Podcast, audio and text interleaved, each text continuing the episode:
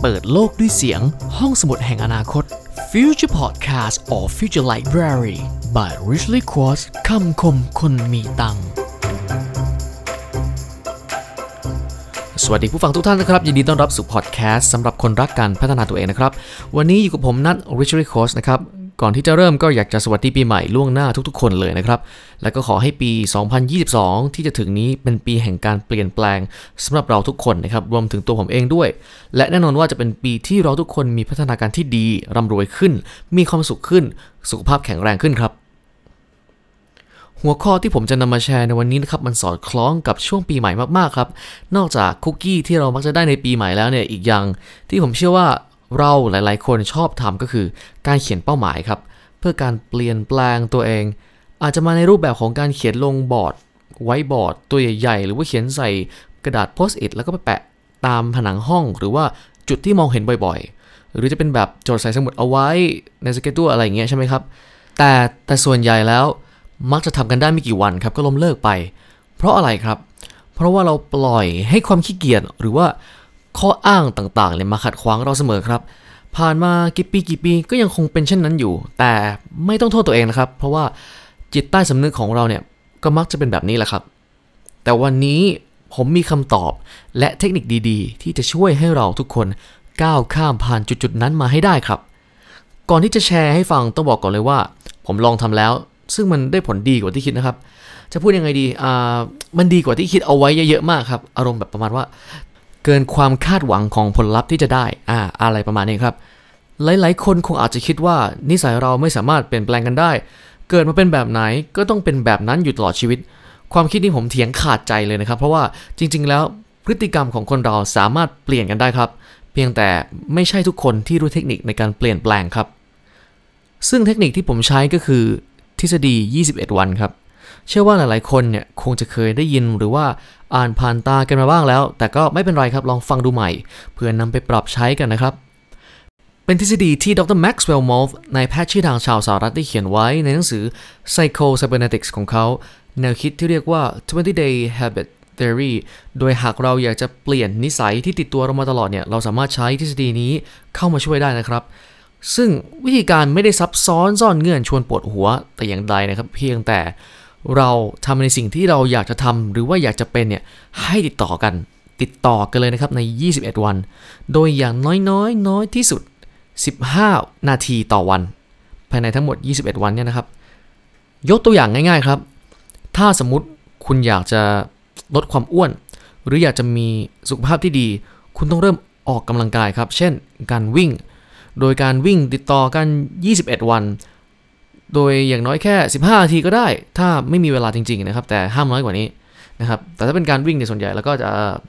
อยากจะให้อยู่ในอย่างน้อย 30นาทีนะครับถึงจะเห็นผลนะฮะแต่ว่าใน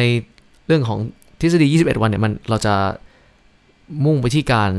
เปลี่ยนนิสัยให้เรารู้สึกอยากทำมันต่อไปเรื่อยๆนะอย่ามาฟังกันต่อนะครับ การทำแบบนี้ซ้ำๆจนครบ 21 วันเนี่ยหรือมากกว่า มันจะเป็นการย้ำเตือนครับว่านี่คือกิจวัตรประจำวันของเรา และวันไหนที่เราไม่ได้ออกกำลังกายหรือออกไปวิ่ง เราจะรู้สึกว่ามันเหมือนชีวิตขาดอะไรไปบางอย่างนะนะครับ เพราะฉะนั้นมันจะคนละเรื่องเผื่อแบบมีใครฟังอยู่แล้วแบบวิ่งมันทุกวันเนี่ยมันจะเจ็บข้อเข่าหรือเปล่า หรือว่ามันควรจะวิ่งมากกว่า 15นาทีสิอย่างน้อยครึ่งชั่วโมงอะไรอย่างเงี้ยเพราะฉะนั้น 20 days habits นี่คือเป็นเรื่องของการที่ทำให้ร่างกายเราชินนะครับ พอมันขาดไปเราจะรู้สึกเหมือนชีวิตมันขาดอะไรบางอย่างนึง ก่อนหน้าที่ผมจะอัดพอดแคสต์วันนี้เนี่ยผมได้ลองทดสอบครับ เพื่อพิสูจน์ว่ามันจริงตามที่ดรแม็กซ์เวลล์ได้กล่าวเอาไว้จริงหรือเปล่า ซึ่งวันนี้เข้าวันที่ 37 แล้วนะครับ ผมตั้งเป้าว่าจะอ่านหนังสือให้ได้อย่างน้อยวันละ 20 นาที ถ้ามากกว่านี้ก็ยิ่งดีนะครับ ซึ่งส่วนใหญ่ผมก็ทะลุนะครับไปประมาณชั่วโมงหนึ่งนะครับ เพราะว่าหนังสือบางเล่มมันอ่านแล้วมันติดลมมากนะครับ ต้องคิดตาม ย้อนไป 5 วันแรก ผมรู้สึกว่ามันสบายมากๆนะครับทำได้ทุกวัน อ่านหนังสือวันละชั่วโมงได้ซ้ำไปนะฮะ อืมแต่วันที่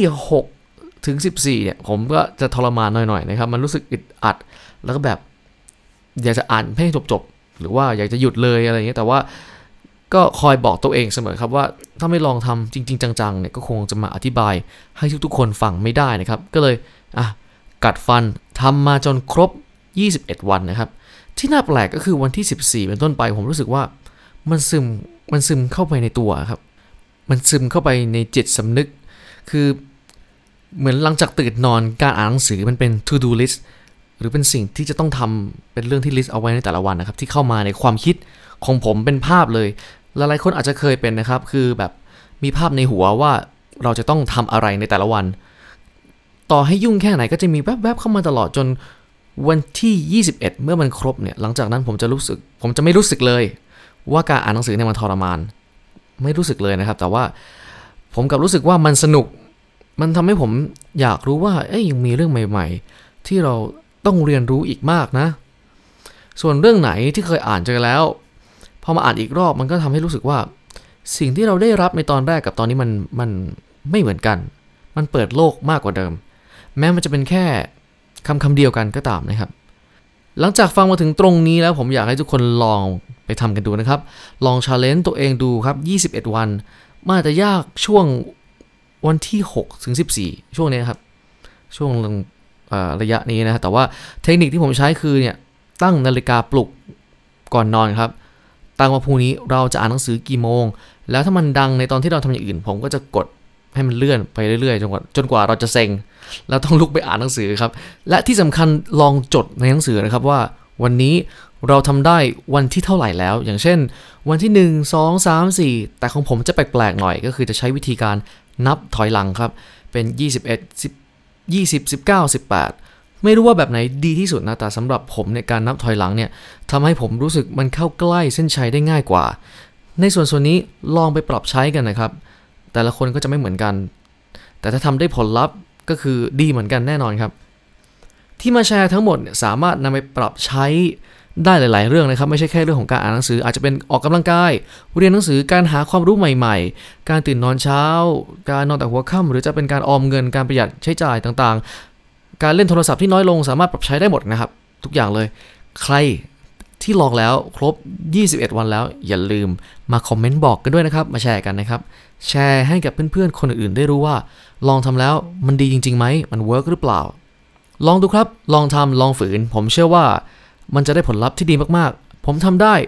คุณทุกคนที่ฟังอยู่ก็ทำได้เช่นกัน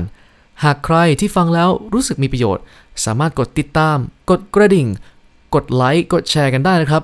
กำลังใจของทุกคนคือแรงผลักดันที่ดีในการคัดสรรและทำคอนเทนต์ดีๆ มาแบ่งปันครับ ก่อนจะจากกันไปขออนุญาตรีวิวอีบุ๊กดีๆ จากทาง h i t e x นะครับ H Y T E X T นะครับ High t e x นะครับ ผมลองใช้มาสักพักแล้วนะครับ สัมผัสได้ว่าดีกว่าตัวอื่นๆ ที่เคยลองใช้นะครับ การทำงานดีสบายตา ลื่นติดมือ และที่สำคัญนะครับ ราคาไม่แพง แค่หลักพันเท่านั้นนะครับ แต่ว่าเก็บหนังสือได้หลายๆ พันเรื่องเลยครับ เดี๋ยวจะติดลิงก์ไว้ให้นะครับที่ใต้คลิปนะครับ ลองใครสนใจนะครับ กดเข้าไปดูได้นะครับ สำหรับใครที่ชอบการหนังสือรักการหนังสือนะครับไม่อยากจะพกหลาย ๆ เล่มไปก็เก็บไว้ในอุปกรณ์เดียวนะครับ อันนี้คือคำตอบเลยนะครับ ลองไปชมดูนะครับลิงก์รีวิวจะอยู่ให้ที่ใต้คลิปนะครับสำหรับวันนี้มีเพียงเท่านี้ครับ อย่าให้คำว่ารู้แล้วทำให้คุณพลาดเรื่องราวดีๆ ครับ